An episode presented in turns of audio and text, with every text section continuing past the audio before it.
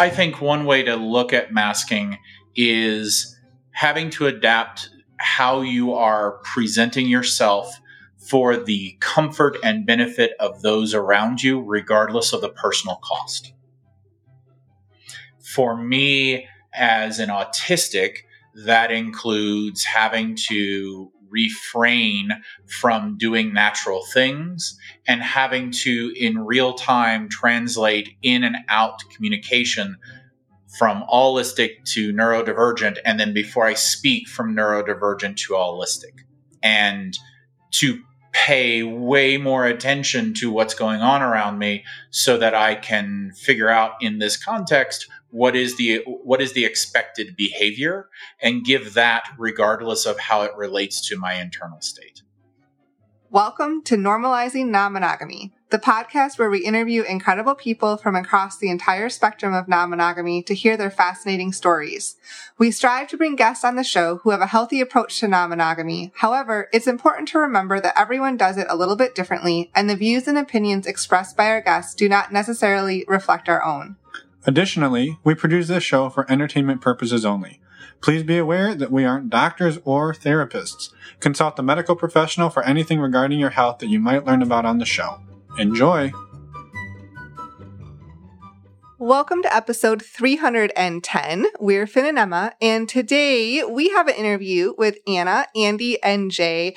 These all three amazing humans are part of our community, which we'll talk about in a minute. And we've met them in person. And we've met them in person. Yes, they're incredible, incredible humans, and we're so excited for this conversation. But for a little bit of background, Anna and Andy have been together over 30 years. Uh, Jay has been open about 10 years, and the three of them are together in a poly V for about the last year.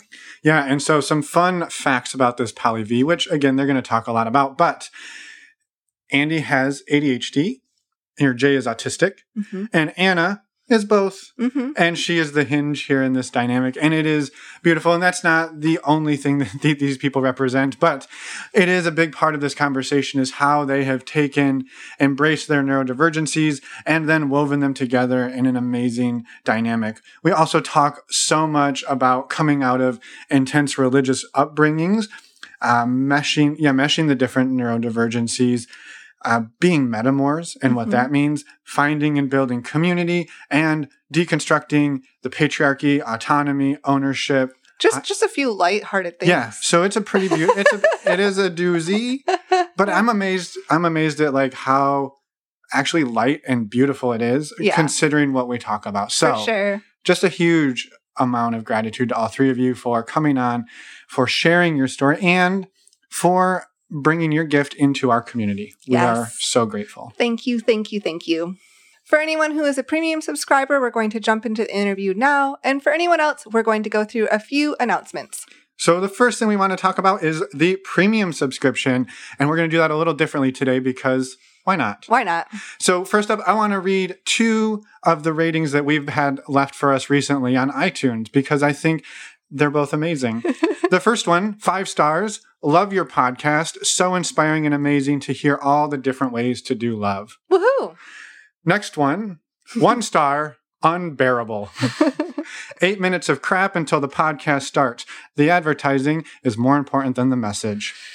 Yeah not actually true. the real story is the advertising is the only reason that the message can exist out there in the world. And so, yes. thank you to all of you who are part of all of the different things that we offer, part of our community. You are show up to our virtual meet and greets and you contribute even though you don't have to. We are so grateful. Maybe you are a premium subscriber, which is a couple of bucks a month, and you can find out how to sign up there on the homepage. And then you get to skip all eight minutes of crap yeah. and get right into the other, you know, 60 to 80 minutes of amazing content content that are the other without advertisements without in the interview without any single advertisement so that is our little mm. soapbox about how podcast advertising works and why all of you listening are so grateful. And actually, if you all want, we're so grateful. Why we're so grateful, you're grateful, everybody's grateful.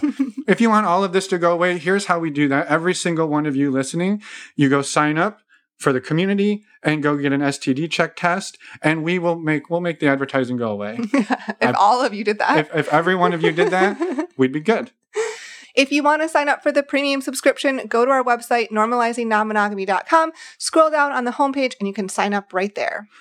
Next up, we want to remind you there is a virtual meet and greet coming up. Actually, that is Friday. It's this Friday, October 20th from 6 to 8 p.m. Pacific. Do the math to your time zone, please. But you can sign up on our website under the events tab. And these are open to anyone. You just must be open minded and respectful. Come join us. We use Zoom breakout rooms to send you all into little groups of with a talking point to chat and get to know each other. And then come back and we do it all, scramble the rooms and do it all again. So it's a super wonderful, fun time meeting and greeting lots of different people. We'll see you Friday. Come sign up, join us on Friday. Next up, we want to remind you all about the community. We're not going to talk about it a ton here because actually Anna, Andy, and Jay talk about it a little bit towards the end of the conversation and what it's meant to them. But if you're so inspired you want to join us, please do head over to our website, click on the community tab, and right there you will see a button to fill out the application and join us so you can get in on all of the fun, amazing things, our monthly Q&As, our monthly men's and women's groups, our weekly men's and women's groups, and all the other fun stuff Mm-hmm. that we make happen. Yes. Under the community tab on our website. We already said that part. Did you say that? We said that. I may have tuned out for a minute. Eight and a half minutes of crap. no wonder. You just added to it. I added a little bit. It was just a quick reminder. Go to the community tab. While you're on our website, we will uh, would also love for you to check out our favorite way to get tested for STIs. It is stdcheck.com. It is fast and simple, discreet, and it's really easy way to get tested. It's the service that Finn and I use, have used for years. You hear us talk about it all the time. By using the links on our webpage, you get a discount on a 10 panel test, making it only $129, and you support the podcast. So we really appreciate you using the links on our website. And the last, last, last thing, uh, one more way to find community. And that is uh, one of our favorite resources. We, we don't talk about it a ton, but we've we've really grown to love the Bloom community app. Uh, the the founder of Bloom lives near us, and we're we're sort of embedded with a lot of the different stuff that they do. And one of those things is uh, we have been hosting, co-hosting the speed dating, the the non-monogamy speed dating in Oakland for the last couple of months. Uh, I did it with Emma the first time, and I've been doing the last ones with Marie Thouin. You may remember her from Focus Fridays episode 2.5. She is a dating coach and a compersion researcher and an all around amazing, wonderful human. And we will be there tomorrow, Thursday, October 19th, Mm-hmm. and it's going to be a hell of a good time. So if In you're the in the East Bay. in the East Bay. So if you're in the Bay Area, please come check it out. We would love to see you and meet you and have a wonderful time. And you can find out more information in our podcast player uh, show notes or on the Bloom app. Highly recommend you download it. It's the app actually that Anna, Andy, and Jay mentioned a few times in here, and we thought we would just plug it one more time since there's some good overlap. yes. All right, enough of the crap, Emma. I was like, you- we kept it under eight minutes, so it's it's less than eight minutes of crap. It is. So reach out to us, send us an email, send us a voicemail. We would love, love, love to hear from you. Or head over to iTunes or wherever you can leave reviews and leave us lots of five star reviews. Um, and we'll read them maybe Yes. if they're amazing. Yeah. All right. Bye, everybody. Just kidding. Let's Uh, go. ta- let's go talk to Anna, Andy, and Jay. I got so excited to steal your line. All right. Here we go. Well, I'm excited to be here. Welcome, Anna, Andy, and Jay. We're excited to talk to you today. We would love for you to start by introducing yourselves in whatever, I guess, order and fashion you'd you'd like to do that. Hi, thanks for having us. Um, I'm Anna. I'm 47. I'll be 48 next week, and I live in Colorado. I am a queer, autistic, and ADHD cis woman. Perfect. Well, happy early birthday. Yes. Thank you. I'm Andy, 48, also Colorado, and um, cis straight ADHD as well. Wonderful. And Jay? Uh, I'm Jay, uh, and I am a cis hetero white guy. I mean, let's just put that out there. I am, however, autistic, uh, and that was something I discovered as part of my poly journey. It turns out, and I'm in Colorado, but I am also a digital nomad. Uh, and so my RV is here right now, and my friends frequently ask me as soon as we get on FaceTime or Discord or whatever. So, where are you on the planet right now, Jay? I love it, and and I think that's a perfect a perfectly valid question to be asked. We we've been those people often where they're like, "Where are you? Where are you going? Where are you coming from? How long are we going to see you for?" yeah, we we're familiar. well, I love it, and you. Well, you you kind of spoiled it there by saying it was part of your poly journey. So clearly, the three of you are non-monogamous in some way, shape, or form, and we would love to talk about that today. Shocking and so maybe that's what this podcast is about. That is it. This is not the digital nomad podcast. Although that's that's interesting, and we still yes. love to like talk about that. exactly. we've, we've, had one of those too.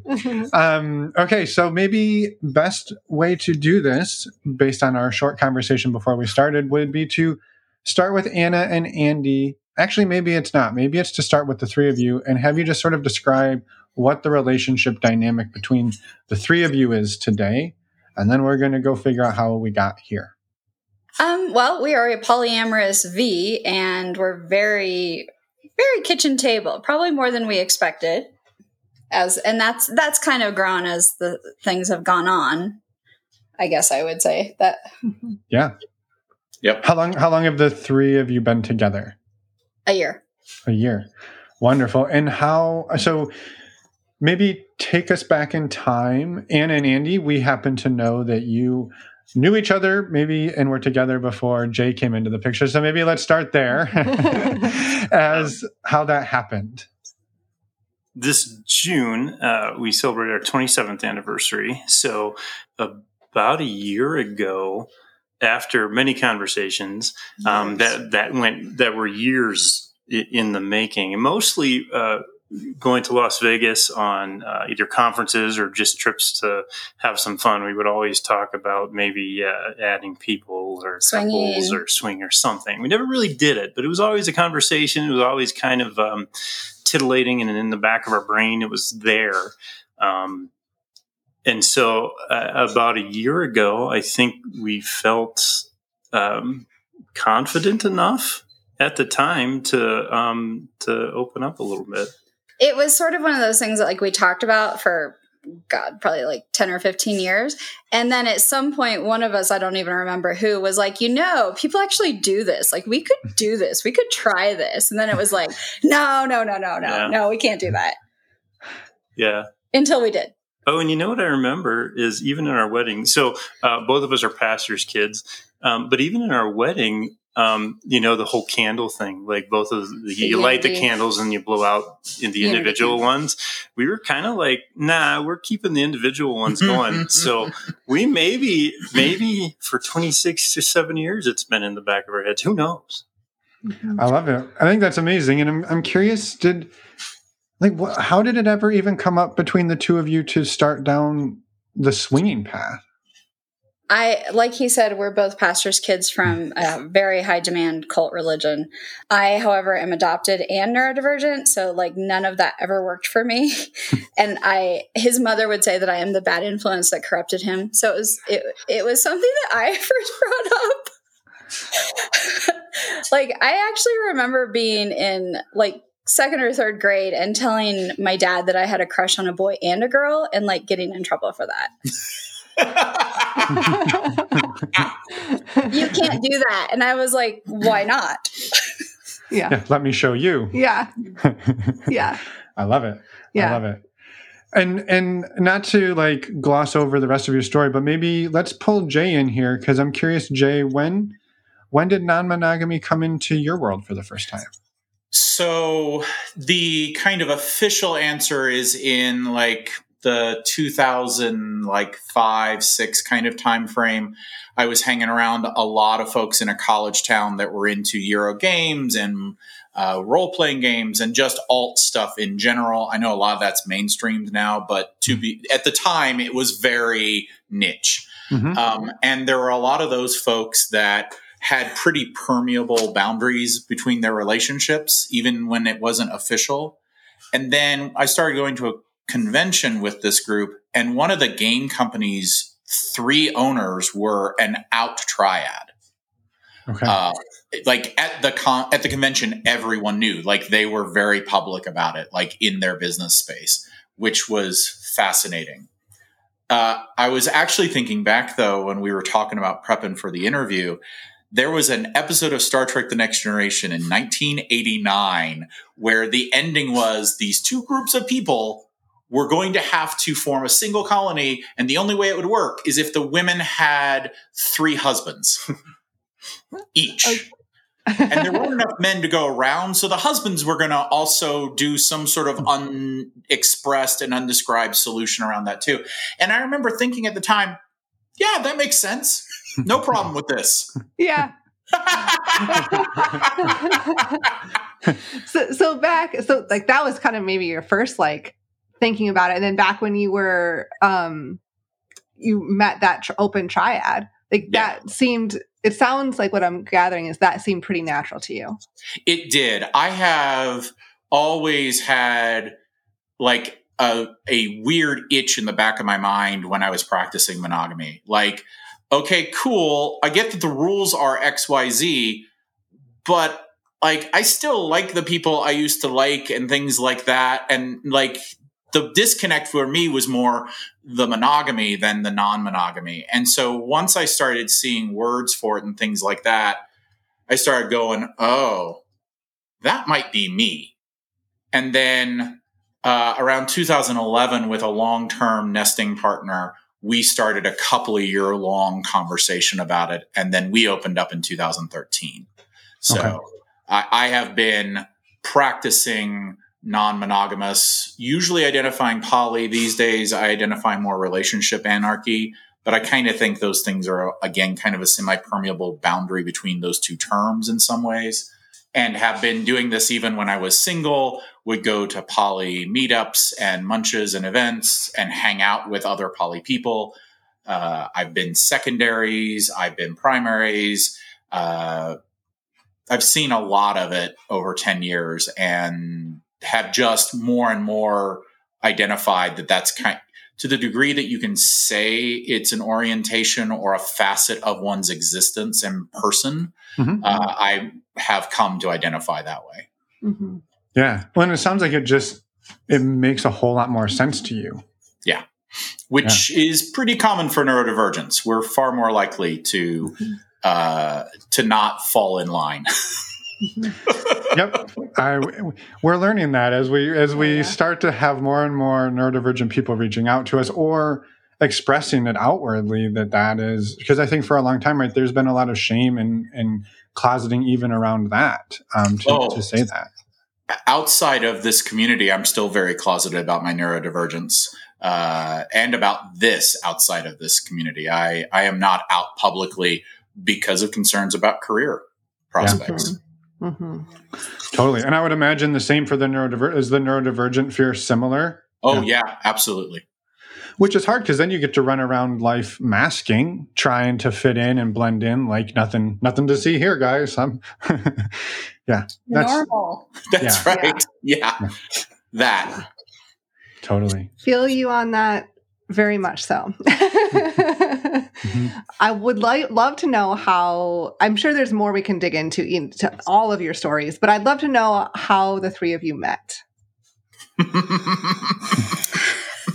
So That's a really good question. on my birthday last year, Andy and I went to a bigger city, and uh, our whole idea was okay, this is something we'll do when we travel because we travel a lot. And when we go to bigger cities, we'll get on the apps and we'll find people to play with. That's how this will work. And um, there's some eye rolling kind of going on shaking heads This is how it will work, clearly. Uh-huh. And so I I got on the apps and well we both did in this bigger city and uh, the very first person that popped up on Bloom for me was Jay, and I was like oh huh I'm not really attracted to him but he's neurodivergent so yes. And then went about my life and didn't really like i was sort of like I, am not super into men even though i mean even though even though you have two long-term relationships with them? Yeah got yeah. it got um, it yeah thanks uh, didn't really have any other matches and then two days later he he was on a business trip out east and got a, his like hey and then we started talking and two weeks later we went back to the city to meet and have not really been apart a whole lot since. Not any more than we can help it. Yeah. Yeah. That was amazing. His his nomadic experience is getting smaller and smaller. There's a very tight orbit around Colorado right now. yeah. As it as it happens. And so yeah. you describe yourself as a V. Can you describe a little bit more about what that actually looks like for the three of you? Uh, I mean, if you want to be an all very E and M or poly speak, right? Mm-hmm. Um, we're in a relationship, we're dating, they're married in a relationship, uh, and then Andy and I are metas. Uh, we would never have met without having wound up being metas just because we don't inhabit the same spaces. Um, I am very grateful for how well we get along, though. We have, we just actually went on uh, a trip together to celebrate Anna's birthday to another big city, and all three of us went. Um, yes, it's the the obfuscation game. How many different big city, big city one and big city two? Uh, but we all had a great time, and we got we continue to get along really well. And it was probably one of the best trips I've taken in a long time. That wasn't just me and one other person, or just me. Yeah, I love that. And and I know when we when we do interviews with three or more people, it gets a little bit it's not linear and that's okay. We're good with that. And so I just I think what what came up for me in this is so Jay, you've been doing poly for a decade before you yep. before you stumble into this V. But Ann and Andy, you're like just like you've been theori- theorizing about this for a long time and then you're and then I'm thinking it'll only happen yeah, on vacation or or even just hey this is a thing we could actually do but then like this is a this is a pretty serious right this isn't just oh we're gonna we're just gonna dabble in it like you've you've got a pretty serious relationship pretty quickly how how has how did you go zero to that it was super easy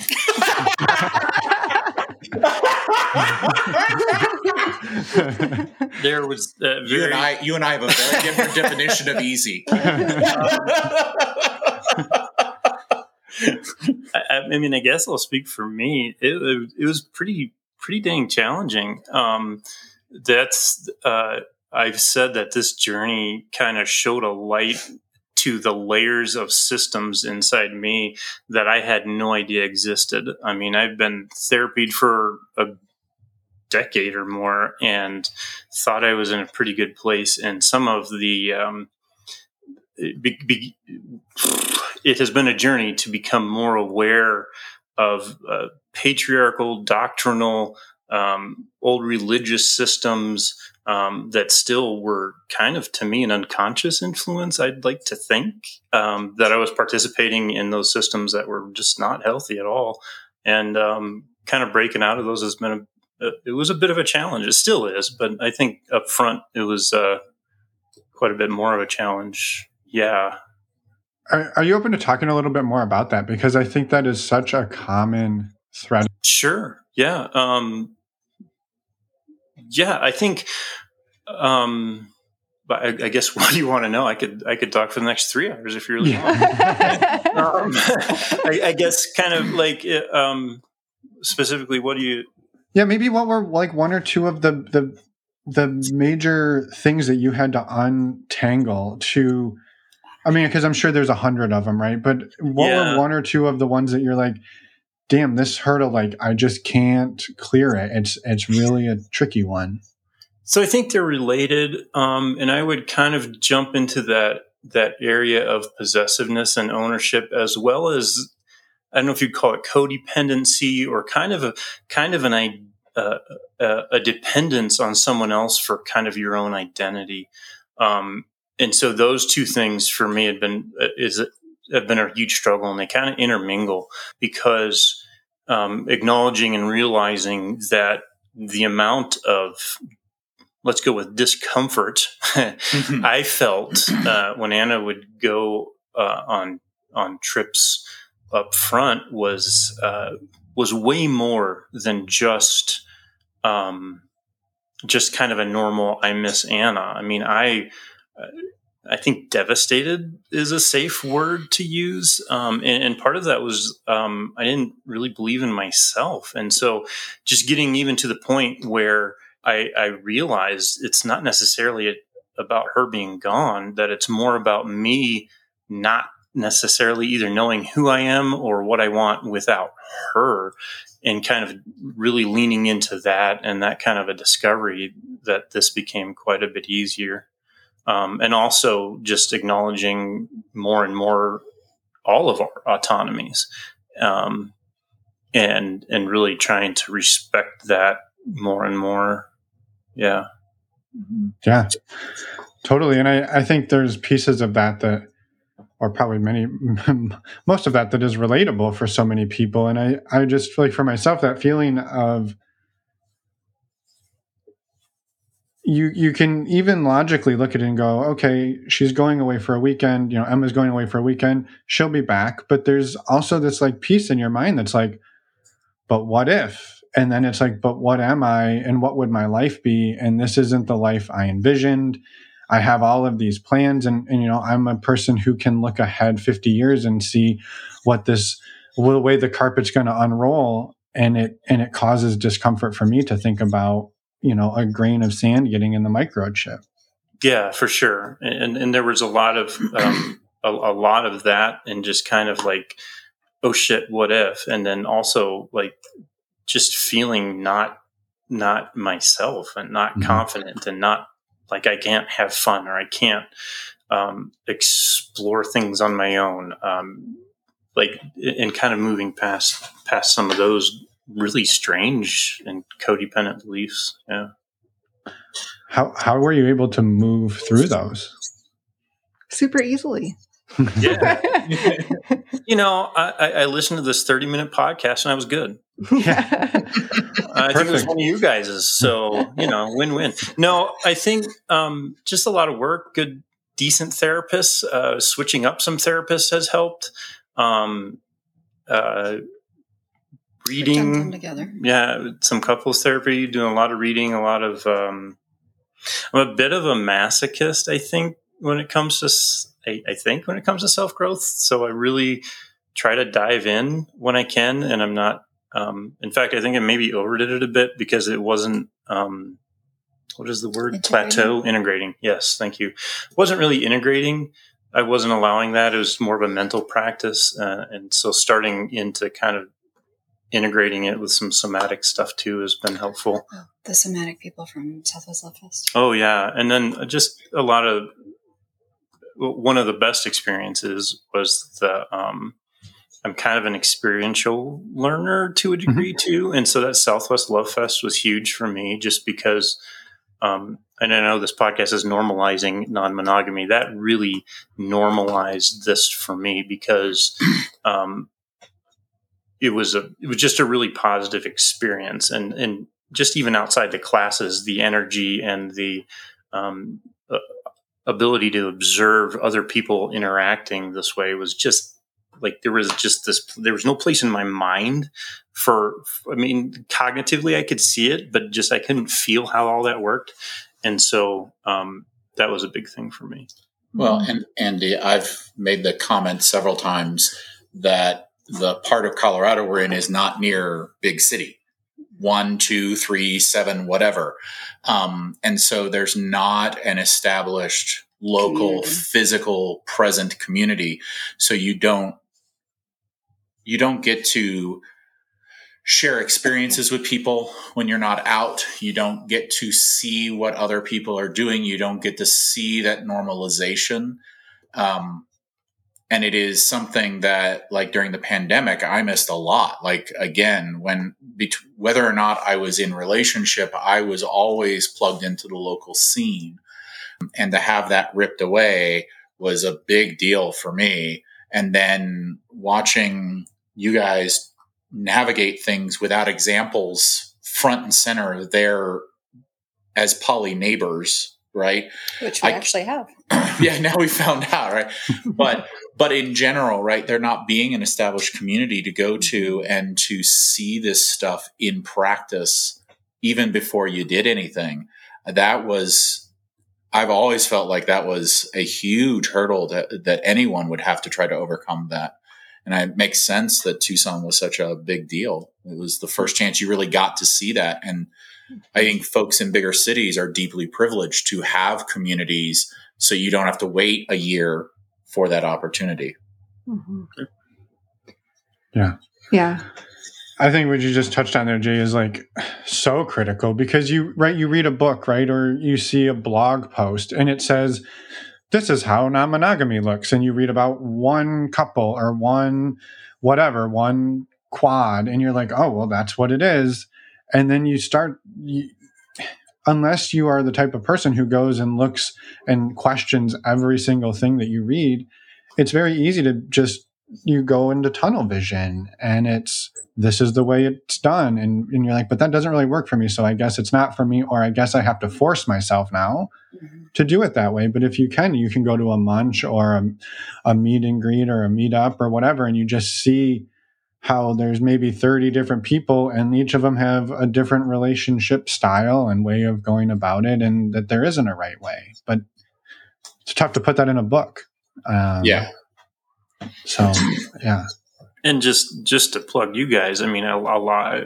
We, we, did quite a bit of your activities, and that's helpful. It's really helpful. But there's something uh, about in person too mm-hmm. that I think is a is a big deal as well. Yeah. Yeah, it's just a different layer for sure. Yeah. Um, and also, just to shout out that we did meet, all of five of us met at Southwest Love Fest. I just want to, so we all hung out and met each other there, which was amazing. I just want to acknowledge that for this is our reunion tour for the listeners. I love it, Anna. You were going to say you were going to jump in with something a few minutes ago around when I when I asked how how it had gone jumping in and I mean in some ways kind of the deep end. It wasn't. It's a, like I said, a fairly serious partnership to yeah. start off with and pretty quickly. And thank you, Andy, for yeah. expanding and everything that you shared. Yeah. Um, well, I, I th- we were talking about this earlier when we were looking over the questions. The biggest surprise out of all of this was J for both of us because I certainly had no expectation. Andy and I have been we met when I was 17. We've been together for 30 years. Uh, well, almost 31.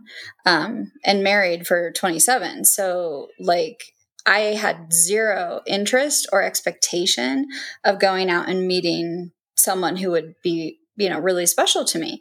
And one of our agreements up front was we will never have other nesting partners or live with other people or have overnights or we had a lot of rules up front.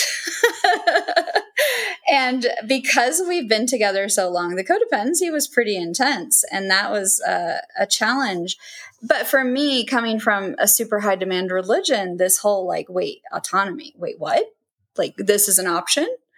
And um, I think one of the things that has been so intense about our relationship with J and I is that um, I'm late diagnosed autistic, had no idea. It, uh, during in 2020, a therapist first brought it up, like, "Well, have, has anyone ever talked to you about neurodivergence?" And I was like, "What? No, what?" Hmm. and then eventually, it's like, "Why do you keep saying that? Can you please stop?" and then she's like, you know, eventually I was diagnosed by the therapist. And then in 2021, I went and got an official evaluation and diagnosis. And kind of my whole world came crashing down after that. Like, I do not know how to function in the world. I quit my job in 2018. I was a paralegal, very type A, very driven, very invested in my work, and then started a business and then just I had four surgeries in 2020 and that burnt out even worse, right? Like could not function. And so like the whole autism thing just kind of devastated me. And I was trying to come back out of that. And part of that coming back out of that was recognizing that I'm pansexual and or queer or however you want to describe it. So that was actually part of our whole thing with the non-monogamy. Like I've never had a chance to explore that because, you know, high demand religion, ever, being told my whole life, if you're gay, you're going to hell. So, um, also, and I went to boarding school, so being in a in a girls' dorm in boarding school was very conflicting. I'm going to hell. Please help. you know, um, but that is the one thing that we really connected over. Like, well, I was just diagnosed autistic and he had known for 10 years. But the way, you know, if you've met one autistic person, you've met one autistic person.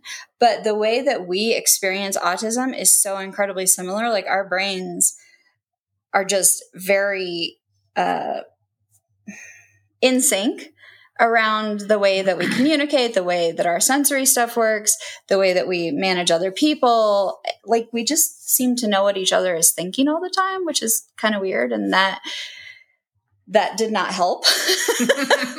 or did. It depends on your did. perspective.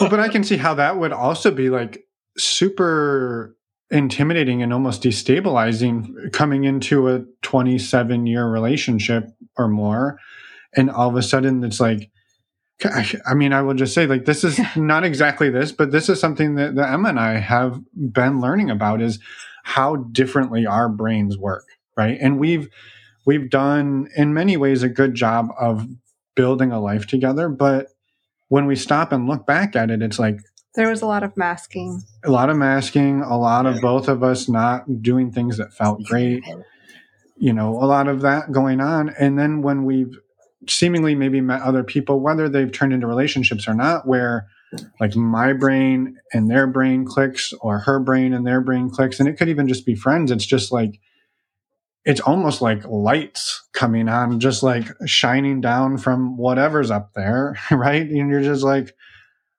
this person gets me in a way that mm-hmm. like we don't, you know, we get each other, we've learned each other, mm-hmm. but we we don't just like click like that. We we have to work hard for our pieces to fit together. And like that can really fuck with your head. Yeah. When somebody else rolls in within like five minutes, you're just like finishing each other's sentences and you're just like doing all this and you're just looking like, oh, what the hell mm-hmm. is going on here? Mm-hmm. So yeah. That is very well said. so, so Andy Andy agrees. yeah. Yeah. So it is kind of interesting though. Andy has ADHD, J is autistic, I have both. So, like Andy and I have learned over the years, but I don't think I would have ever been able to unmask to the degree that I have been able to if I hadn't met J because there was pushback. There was like, well, okay, but you've been this way for 25 years. Why are you changing now? Mm-hmm. Um, and that was really hard for us to navigate. Um, actually one of the uh, resources i just found this book. It's called the autistic partner handbook how to love an autistic person.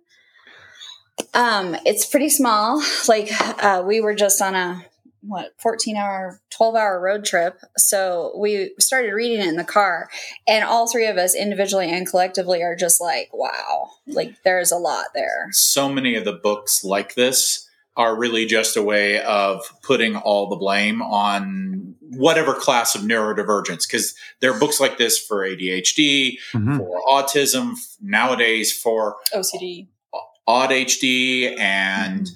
uh, OCD, and so many of these books just are like put all the blame on the neurodivergent and put all the work on the neurodivergent. And so when this book came up, my first response was, "Great, there's another one." Or they're very infantilizing, which and they can be both at the same time typically which is even worse. Like do all the work you infantized person because it's your fault. Um, this is not that. Like beyond not that. Uh, it is co-written by um, an autistic person, a their partner who is allistic, and then there's also a therapist, clinical clinical psychologist or something. Awesome. And, and they they identify they like the voice literally changes within the chapters, and they'll say, "Hey, now this person is talking," and you can and they will represent that side of the equation.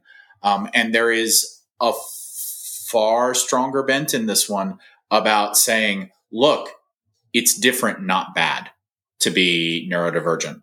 Um, and it, it does try to strike a balance about people reaching across that divide. Mm-hmm. Yeah.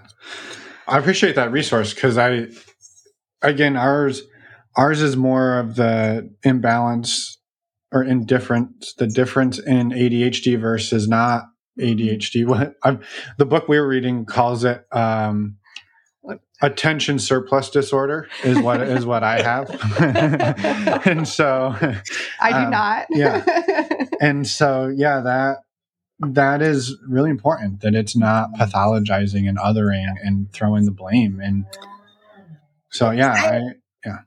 Based based on well this weekend we uh, spent some time in places where there was a higher number of neurodivergent people. Um, like the kink scene and things like that there is a much higher number of neurodivergence and based on the new research that is coming out around neurodivergence and polyamory and non-monogamy and kink and all of these other communities i would honestly say anyone who is in one of those communities should read this book to know how to interact with people who are neurodivergent. Like one of the events we went to, the owner was like basically did the infantilizing thing. It was like, we really love our neurodivergent community members, but, and then all hmm. these things that they do and putting the blame on them and excusing. Well, the othering, right? Too. Yeah, the othering. It was it was frustrating because the three of us are sitting there going, really? And we're in a room of 30 people, and I, J and I are looking around the room and going, I mean, you can't tell if someone's autistic by looking at them allegedly, but you you you recognize your people. And so we're looking around the room and going, does she have any clue how many autistics are in this room right now? She has no fucking clue. Sorry. you can swear. Yeah. You can swear. Yeah. Spades have been broken. Okay. Yeah. we we mark the podcast as explicit. Swear words are allowed. Okay. Like, and it was really frustrating to me. And even like that was one of the things about Southwest Love Fest. The number of autistic people in that it was hard to leave because I felt so seen and so like part of the group in a way that I don't get to feel in everyday life ever. Yeah.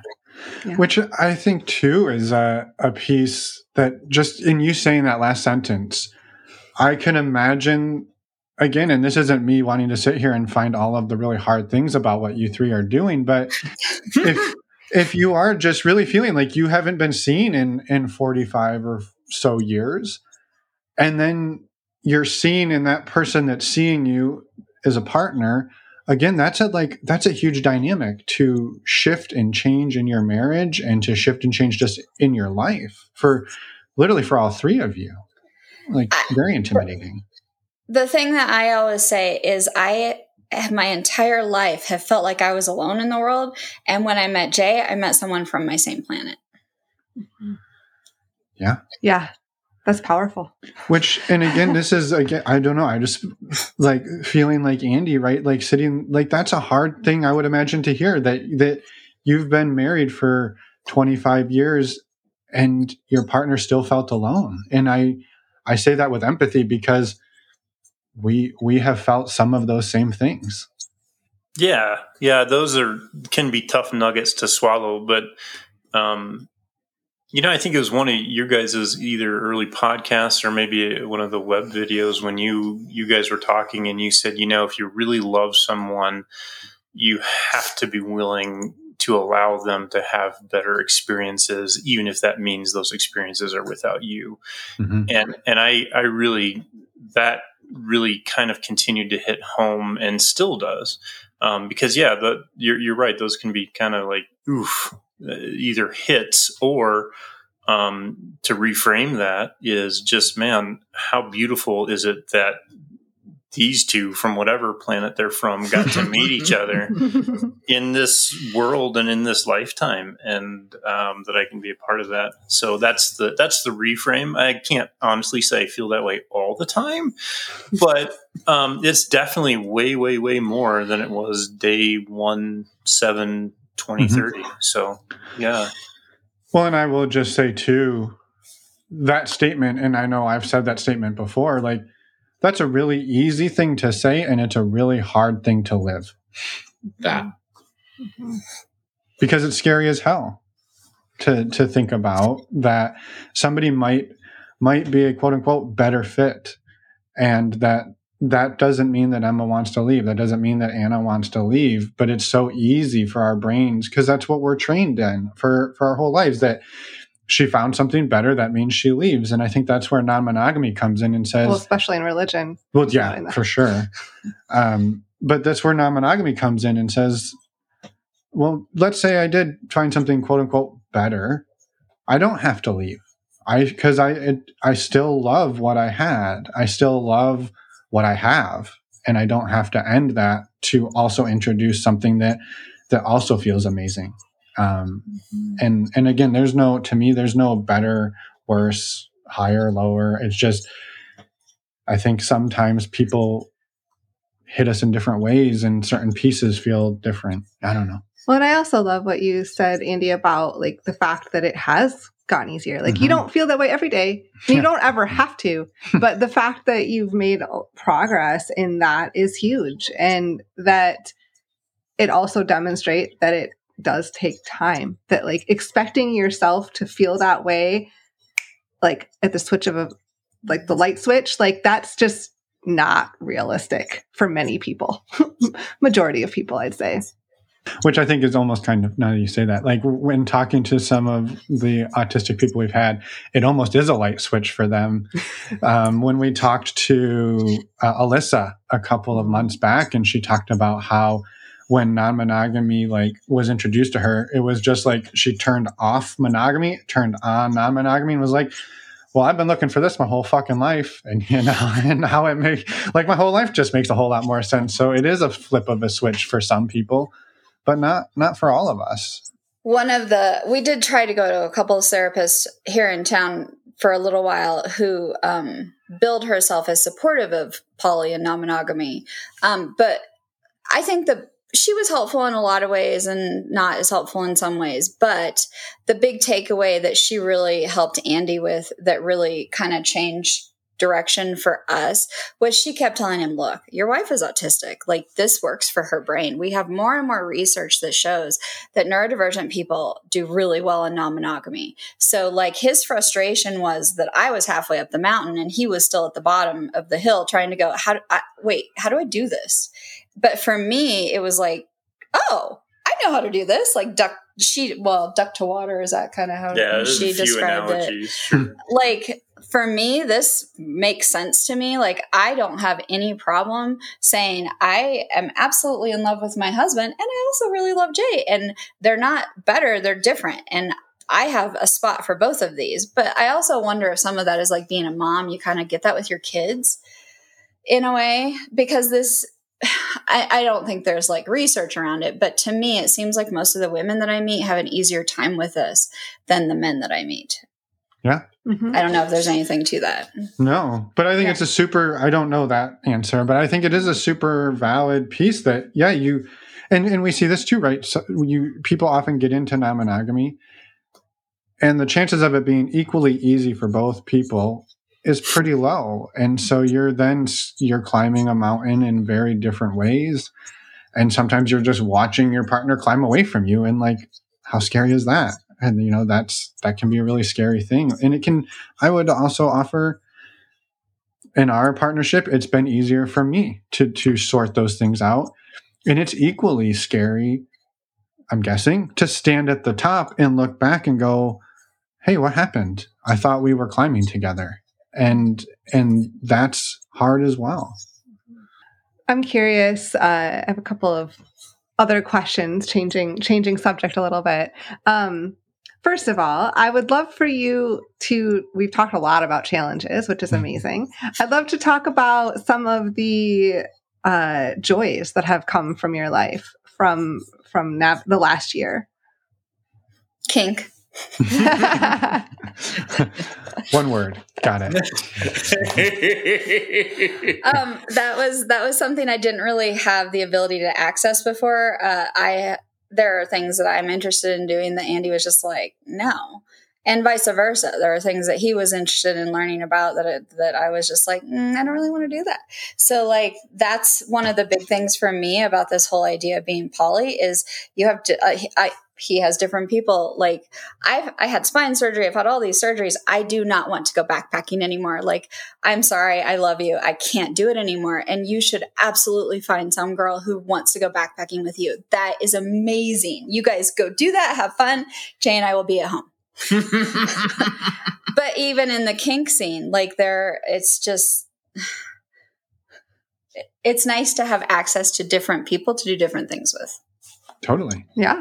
Totally. Explore different parts of yourself. Mhm. Yes. And I, I'm curious, Andy, too. Have you, in that same thread, have you started meeting and and also exploring, you know, polyamory or non-monogamy for yourself in in your own way? Um, yeah, a bit. Not quite as much. Um, back to the not populous town, and also um, my framework around dating, and uh, is thirty years old and very tied into high demand religion. So that's not something that comes naturally to me very well. Um, had some not great experiences, so we kind of moved past those challenges. So we won't talk about challenges, but. Um, awesome growth opportunities around that and i still i'm not out there much but i am I'm out there a bit um, i guess for me you know we were kind of thinking when we opened up it was more about kind of sexual exploration just because i think we didn't have some of those normal and natural develop, developmental cycles that people go through between 12 and 25 um, and i think for me some of the bigger joys and the bigger wins have come with um, exploring other areas. Like I, have picked up some um, and, and, really enjoy some more performing arts type stuff. Like really got into improv. Been on big stages a couple. Well, big for the community. That um, that I've really enjoyed. I just got into a uh, a play recently that I'm kind of geeked and scared to death about. Just a very small role, but not a small actor. Um, uh, um, and so I guess for me, some of the joys have been that, and and the joy in even just um, trying out and doing a lot of those things for the first time have been joys. And then also, um, I, uh, if I'm being honest, kind of joy in in embracing the meta role um, and hopefully doing it better than at the beginning but um, no really really um, like J said we probably would not have really hung out. Our worlds don't really um, we're not there's no there's a few venn diagrams where they might intersect but um, just really uh, have enjoyed getting to know J really well and hanging out and learning, and he knows a lot about uh, a lot of things, um, and is happy to share, and um, uh, is a pretty cool dude. So I think those for me have been mostly the joys. Yeah, have the opportunity to date. Uh, oh yeah, I, I, yeah I don't want to make it sound like I don't have the opportunity to date. It just hasn't been um, as upfront just because of I guess bandwidth and priorities. Well, and small town one. Yeah, to- totally. Well, I think too. It, it actually, for me, it tie. It sounds like it ties really into what you kind of shared as one of your first things that you had to overcome, which was who who the hell is Andy when it's not Andy and Anna, and and it sounds like you're doing a lot of that. You know, we could say, well, Anna's out dating you know, Andy must go out dating, but it, you're like, well, I'm going to go to, or yeah, finding a partner, going out, whatever. But it's like you're going, well, I want to do these other things that maybe aren't relational, but they're fulfilling and they're well, they're relational in a different way. They totally. might not be romantic. Totally. Yes. Totally. Yes. Yeah. Yeah. That's the thing about living where we live is we ran through the the apps very quickly. Mm-hmm. And his experiences early on, like he, he, I think you've actually gone on more dates than I have, but they were not great. Like there was some monogamous people. There was like, there was some, some doozies.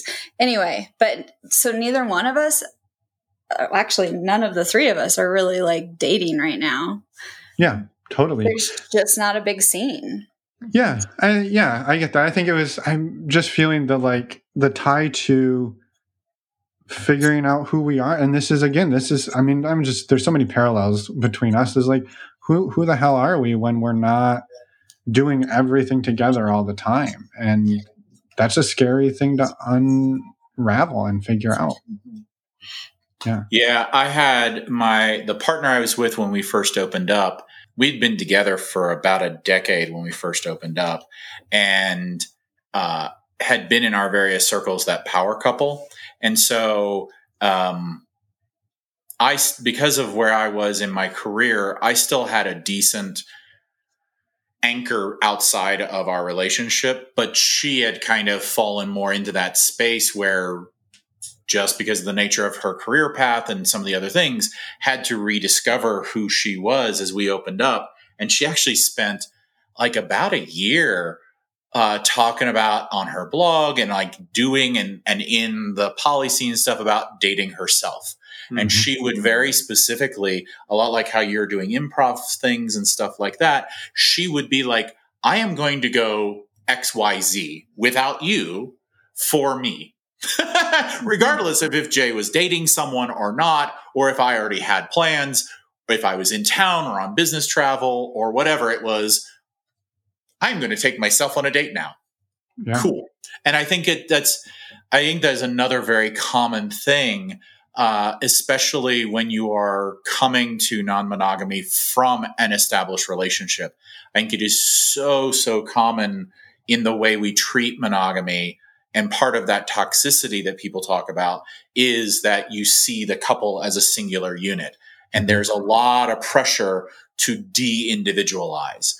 And so, one, uh, ugh, like that, like I say those words and it's kind of yucky anyway. But then on top of that, if you move into any kind of more autonomous space, be it non monogamy or someone changing roles within the relationship, it leaves you in that place of having to rediscover or even originally discover right who you are as an individual. What what is important to you? What are the things you like to do? What are you looking for in other people be they friends or more right? Uh, or whatever. And so i mean i really i respect all the work that you have been doing. Mm, thank you uh, and I love getting to come back, even if I love getting to go to your shows, and even if it requires like making a trip because we're on travel or I'm orbiting some other city for a little bit. I'm always thrilled to get to come back and watch your shows, and I am super happy for you getting cast. That's awesome. You. Yeah, no, I think that might have been for me one of the uh, what most moving and meaningful things is that they were um, out of town and at big city number I forget One. but um, but but I, I, had a show on a Saturday night and uh, it was one of the biggest ones I was in and uh, they made the, for pride they made the effort to come up and um, and watch that and then left the next day that was, that was that was a really meaningful killed, thing. You also uh, killed at that well, performance. That was amazing. I am fucking hilarious. Just ask me, right? but no, I so I think that that would fall under kind of one of these things that you you would never expect um, something like that to really touch your heart and be that meaningful. And I don't think that you could have that experience um, in in a regular life world. And and so that's one thing out of this experience that has been a really incredible. Mm-hmm. i love that. Yeah. yeah. And and i don't want to skip over J i know anna's answer was a single word of kink. Um, for joys J what is what's been some of the joy for you in coming into this relationship? I mean even after having a decade or more of non-monogamous experience. So uh, one of the pieces is is being able to to have someone to share my my actual authentic self. Uh, like you guys talked about early on when we were talking about the autistic experience. Um, I, I am used to doing a lot of masking. I've had relationships where I was expected to mask every minute I was awake.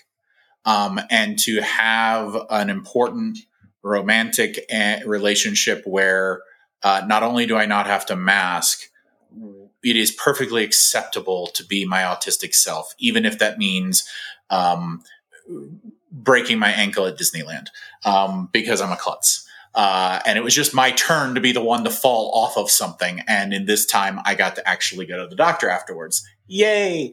Uh, but the the it's okay. I cannot tell you how many partners I've had that were allistic, who I would have gotten shit for a year or more out of what happened, and in and not a single like just yep that happened. Are you okay? It's it's normal. It, it, it, for all of the conversation here about normalizing non-monogamy, it's the normalizing being autistic is one of the big things for me. And I would say the other thing, and which is why I even signed up in Bloom in the first place, was community. Um, like I said, I had spent the pandemic, like we all did, without access to my communities of importance, and to uh, to get to have people to share things with, like to help out or be helped out, right? Um, we're actually in the middle of uh, upgrading the RV I'm living in, and we've done joint work to be able to keep the first RV so that we've got a little shared smaller resource that there's a place to put it. I'm I'm nomadic. I wouldn't have a place to put it without this and without the partnership of like let's do something wild and crazy. Who like let everyone else jump off a cliff. We're going to do what works for us for the three of us. Um, or to help out with projects around the house and stuff, right? I that sense of community, or let's go on a road trip and go to the kink clubs and things like that. I missed having that kind of community, um, and so I've also deeply, deeply appreciated and celebrated all of those moments. They just rebuilt our deck together. awesome. That's amazing. Uh, thank you for that, J. And just thank you all for touching on that and for just sharing. Uh, I'm also curious, you know, at one point you did mention kids, and I'm I'm curious in general and also religion. Um, so like I would assume, one would assume that in a small town that it can be hard to be yourselves and be out there. And i'm curious how you've all navigated. Now J, J you mentioned you are closeted with like in in work and everything. And how have the three of you handled that in both in family and friendships and community um i guess i'll speak to the family part. So part of the reason we never opened up before was because we have kids. They're grown now. Um they're now 21 and 25 and it was like well we can't really do anything like that until the kids are out of the house. Then the pandemic happened and we weren't sure that our youngest would ever leave our house. Um, we we did have to like tell them pretty early on just because we were starting to run into people on apps um, and we didn't want our kids to see us out on a date or one of their friends because you know i'm honestly related to half the town um, but I'm also the weird one. I'm the redheaded stepchild, literally, of because I'm adopted. Like, I just, I've never fit in with these people, but I am related to half the town by adoption. Um, we did not want our kids to hear that we were with someone else and think that we were cheating on each other.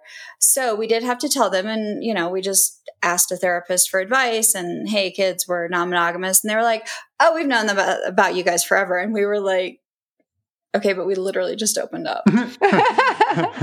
um, the other thing that makes it interesting is that one of our kids is actually in a poly relationship. So we were like, what are they going to say about us? yeah. Right? They're, they're in a triad. So we were like, I think we're okay. They're not going to have a lot to say about this. Yeah. But as far as the community, I'll let you speak to that and work. Yeah, I guess for me, I've, I have I've told maybe a handful of folks, uh, some friends, and um, one one person that was a that's a whole nother story. That's one of the dating lessons learned. Anyway, um, but uh, the in general, I work for one of the larger employees in the area, and it's a generally conservative thing, uh, place. And there's not a lot of places to work around here, so it's been pretty pretty much keep it on the DL mm-hmm. as as much as possible around yeah. here. Yeah, you walking that line of you want to be authentic, want to be yourself, want to sh- like share with people, and you live in a really small conservative conservative town and there's uh, with jobs in conservative areas like that's that's definitely a consideration and for a lot a lot of people out there. So uh, for me right now i think it's easier in a lot of ways. First of all outside of uh, this relationship, I probably wouldn't have anytime soon wound up in this particular little town. So I don't know anyone outside of people I meet through them. And there is zero connection between my personal and professional lives and this small little town. So, uh, whatever degree of safe being out in town is safe at the moment, I can be with 100% certainty because I'm not going to run into anyone. And then on top of that, I work remotely and I work for myself. And so my customers are on the other side of the country and it is exceptionally easy to partition off that space. I just don't talk about anything personal with them outside of where is the trailer parked because everyone wants to know, even my professional contacts, they are very amused by this idea that I wind that I call them from random places. Um, what are you doing there and things like that. So, but outside of that, I just fully partition my personal life. No one in my work in my work life knows ever whenever I have a partner of any kind. Um, so then I don't have to ever explain why I have two of them if I have two of them at the time or whatever. Mm-hmm. Right. Yeah. yeah. Yeah, makes sense. Another piece of that though is that like when we are at home, like we kind of just keep it on the down low, but like he's b- more often based in a bigger city or I travel with him and then we're here like there's a lot of fluidity. I work remotely too. Um, so if he goes on travel, I'll go with him and we're in a bigger city where no one knows us. Yeah. Yeah. Yeah. Yeah, and I, I, think one of the things, I mean, even that question about like how out you are, I, there's a, a, thought that keeps coming to mind around masking and and that term coming up a lot. And I think probably should have brought this up much earlier, but would would maybe each of you talk about what masking looks like or means to you?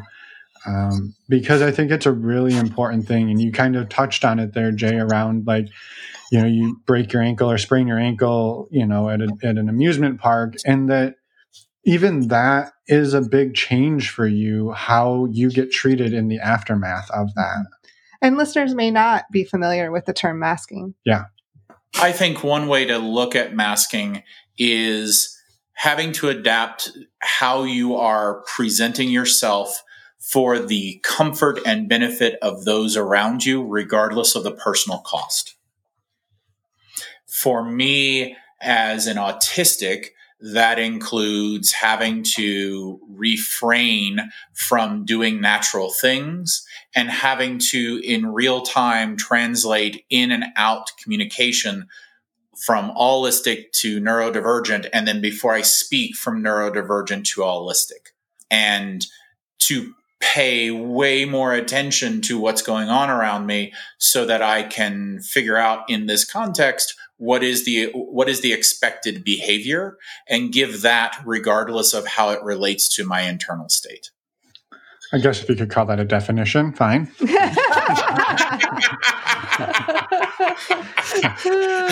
that's great. No, that's perfect. In, in, in, in, quintessential autistic fashion, here is a clock. I built it for you in front of you. no, that was perfect. And and I think the a, a, metaphor that comes to mind and, and one that rings true, I will say for us is you go to a foreign country and maybe you speak that language roughly, but yeah. everything that comes in, you're translating it. And then everything that goes out, you're translating it. And by the end of the day, you know, this was a thing we talked about a lot when we traveled. Like, you know, we'd have learned Spanish a whole lot better if we spoke Spanish together every night and every day, and we never switched back to English but like damn it it's exhausting like you mm, go yeah. through seven or eight hours a day of trying to translate and you get to the end and you're like don't just don't talk to me yeah it'd be good if you just didn't like i don't wanna that's I, I would say that's the best analogy um, is that it takes so much more energy to try to think about what you're doing what you're not doing and trying to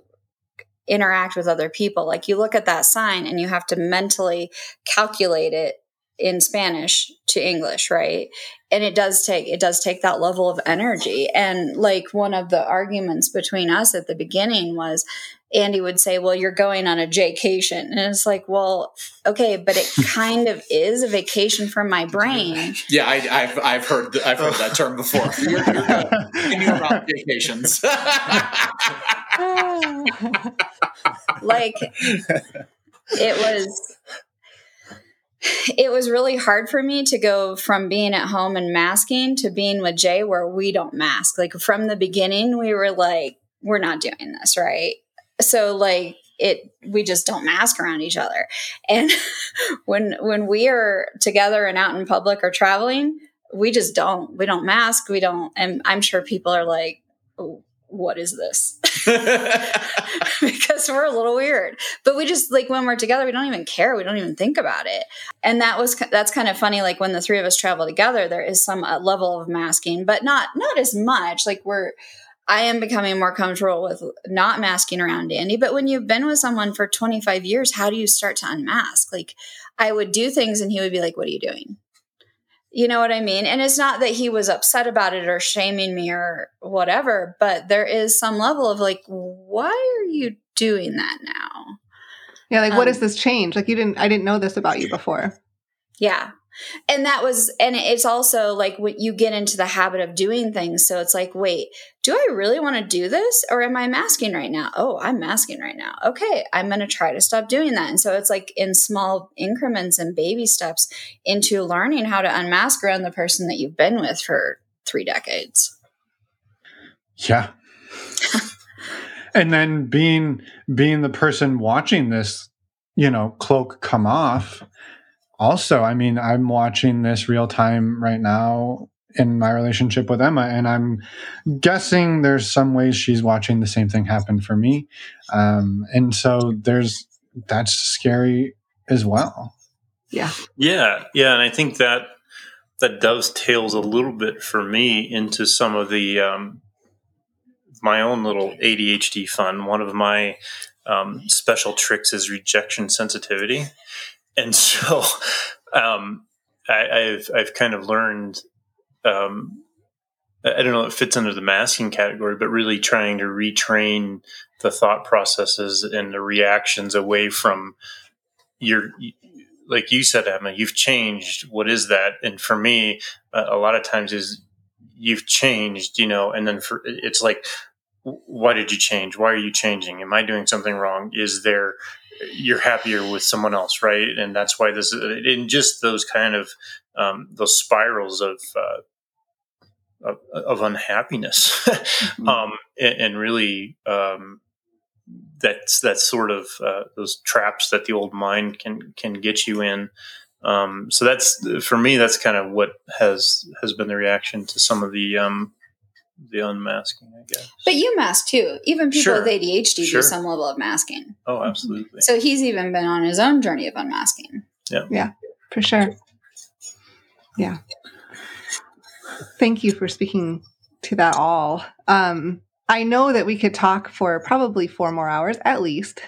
and I hope we get to because yeah. I, I not not necessarily today, but I think this conversation to me wasn't linear in any fashion and it didn't really even tell a story no no no it didn't and it didn't really even tell quote unquote a story but it's been just so like amazing hearing how the three of you do this and and i cut you off completely i don't think it's necessarily a linear story but it's touching on so many pieces of your lives is a story yeah um sure.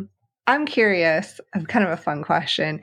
I'm curious, is there a fun uh, blooper of sorts that things that where you can share that did not go as planned uh, to show that relationships don't always go like we want them to. I mean, besides the whole thing, besides not the, going as planned. I was going to say we are the blooper. the the meeting J thing, I yeah. think, is the ultimate uh, expression of the difference between theory and practice, and that poly is always poly non monogamy, however you want to put it, is always going to bring you something unexpected. And that the more you go into it with a very specific plan, this is how we are going to do this, the less likely it is that your experience will match expectations. Mm-hmm. Very true. Andy's. I'm autistic. I always have a plan. I had a very clear idea of how this was going to go, and this was not it. well, and I think that's a great point. And I'm curious, right to your point, J. You you could have a plan, and chances are that plan's going to go through the shredder five times. But for each of you, do you do you wish you hadn't had the plan? No, I think plan for me plans are what keep me feeling safe. So I mm-hmm. I needed it. It just didn't go as planned. Mm-hmm. do you wish you'd had a different plan or? Um. what the fuck do plans have to do with what happens? I mean, what, what, one of my favorite kind of things, I don't know. It's probably from one of the Eastern kind of religions. Is um, mm-hmm. suffering comes from not accepting reality, mm-hmm. and so for me, plans, at least in something that you can't control, um, are are not necessarily something that worked for me, and didn't, didn't really like work. I don't know that I need quite that security, but they're nice to have. I mean, I think there's a lot to uh, you know have a plan until you have another plan. But um, uh, there's a lot of a lot of the just kind of go with it and try to be your best self, um, kind of a thing. And keep trusting each other. Mm-hmm. Yeah. And assuming the best. I think you guys have said this on the po- on other podcasts. You have to just keep assuming the best out of your partner. a yes. And there's a secret that we also say that to each other about seven times a day. So, yes, yes, assume good intent. That's the default, right? Yeah. Yep. Yeah. Which is not always easy. Yep. Sometimes another one of those easier said than done. Yeah. yeah. Because all of the all of the shit gets in the way. So, yeah. Before we let you go today, is there anything else any of you would like to get out there? Um, actually, I would say the biggest thing about this, my takeaway is that you need to have a shared goal or vision um, and have metrics. Like Andy and I went back, we had a shared Google Doc at the beginning of this is why we're doing this. You have to have a why. Everybody says you have to have a why. So we actually did that. Or, you know, before we opened up, we said, this is, this is what we want out of this. This is what we're looking for. And uh, we hadn't ever really gone back until we scheduled this podcast and we went back and looked at it and we were like, oh, we actually did everything that we set out to do a year ago. It just didn't look like we expected it to. I love that. So that that was kind of a big deal and made us feel much better about that. Yeah. Yeah, that's awesome. J or Andy, any any final thoughts? And then actually, I have a I have another question that I was going to throw at you, but nobody needs to know. um, I, I don't. I don't know. No, no words of wisdom. You've had pl- you've had plenty. It's all right. You're off the hook. no, oh, tips. Yeah, sure. I mean, I think um, not being afraid of accepting that your own self image might be completely wrong and leaning into that will be a big deal. Mm-hmm. That's a huge statement. Thank you. Yes. yes. I think the the one of the things that I hear at a lot of poly meetups and discussion groups is the question often gets asked: um, Is there something you would tell your your your baby poly self based on where you're at now? And one of the answers that I like to give to that that holds true every time I say it is um, be prepared for the fact that poly shines a light on everything. There are corners of your life that you will have forgotten are hard or are interesting or challenging or simply that even exist. And the nature of adding more people and and facing some of the challenges that just are inherent to that in a society that doesn't support it. And I think it's really more about that than the inherent challenges. Human humans are not necessarily monogamous by nature, so this is really about the culture. That when you face those things, it's like turning on a, uh, turning on the bright work lights instead of the pretty stage lights, and you're going to see a lot of stuff that you had forgotten or that you didn't know was there, and that it's just part of the process, and to be forgiving of of all of that new, what seems new to you and had been there all along mm-hmm. um, because it's just a part of the process. Yeah. Totally. Yeah. I appreciate that as well. Yeah. Thank you. So my last question, because you know we we often talk to people who have work to plug, and and none of you are plugging your work. So we're going to plug our own work because you all met us at Southwest Love Fest, and you're part of our community, our virtual community that we are always trying to expand. And we wanted people to know that these are the types of amazing people who you could hang out with on the daily in our community. But I was just would love any of you to share maybe just a little bit of your experience in the community, what it's brought to your life over the last year that you've sort of been part of it and navigating this. And I know you've talked a lot about how important community has been um, in general. I think for me, um, I mean, the podcast and just hearing other people's stories have been helpful. And I mentioned that saying that you kind of said that that's one of the ones that I kind of repeat, and that's been a big one for me in the calls and some of the even the fun the fun nights. The I forget what you call them. The, they're all they're the all funny. They're all fun, of course. meet meet and greet. Everything is fun, obviously, um, but the meet and greets are kind of always a nice uh, a nice kind of break, especially in kind of a small town. So I, I've I've been appreciative of those events personally. Um, I would say the whole experience of Southwest Love Fest, like going into it and knowing that there was going to be other people there that we knew. Um, when we've gone to bigger cities, we've kind of, there's been a couple of times we've met up with other people. There was a, a couple that came through our town actually when he did his Pride uh, improv event, and they came. They came to the event, and then we all went out for dinner, and it was amazing because you know we didn't really know them. We hadn't really talked online, but it's like you have these people and you can be out for a couple of hours about who you actually are. Right. And it was, that was amazing. Yeah. I would say that for me, that's been that. And also going into the, to the app and being able to see what other people are dealing with and get advice or give advice and get feedback from other people. Mm-hmm. Yeah. I want to just double down on the in person pieces, having folks that are loosely connected so that you can interact in person when either you're at a larger event or when paths cross. Um, especially as someone that travels, I think that's a really valuable thing. Um, sure. I love that. Yeah, to show up in a town, even if you just know one person, that's that's a big difference. I mean, one is one is greater than zero, right? And so that's a huge shift. Mm-hmm. Um, yeah, I love that. Yeah. All right, I'm out of questions. Well, not really, but I'll, I will. I will stifle myself for now. Thank you all for your time today, for sharing everything you did. It was wonderful to chat, and we can't wait till the next time. Thank you. Yeah, thank, thank you for you. having us. And we're back. Thank you, thank you, Anna, Andy, and J, so much for this wonderful conversation and for all of your vulnerability and sharing. Yeah, totally can't get enough of this. And we hope to see you at Southwest Love Fest again. Yes, we hope so. So, more information to come on that. Everybody's like, what's that?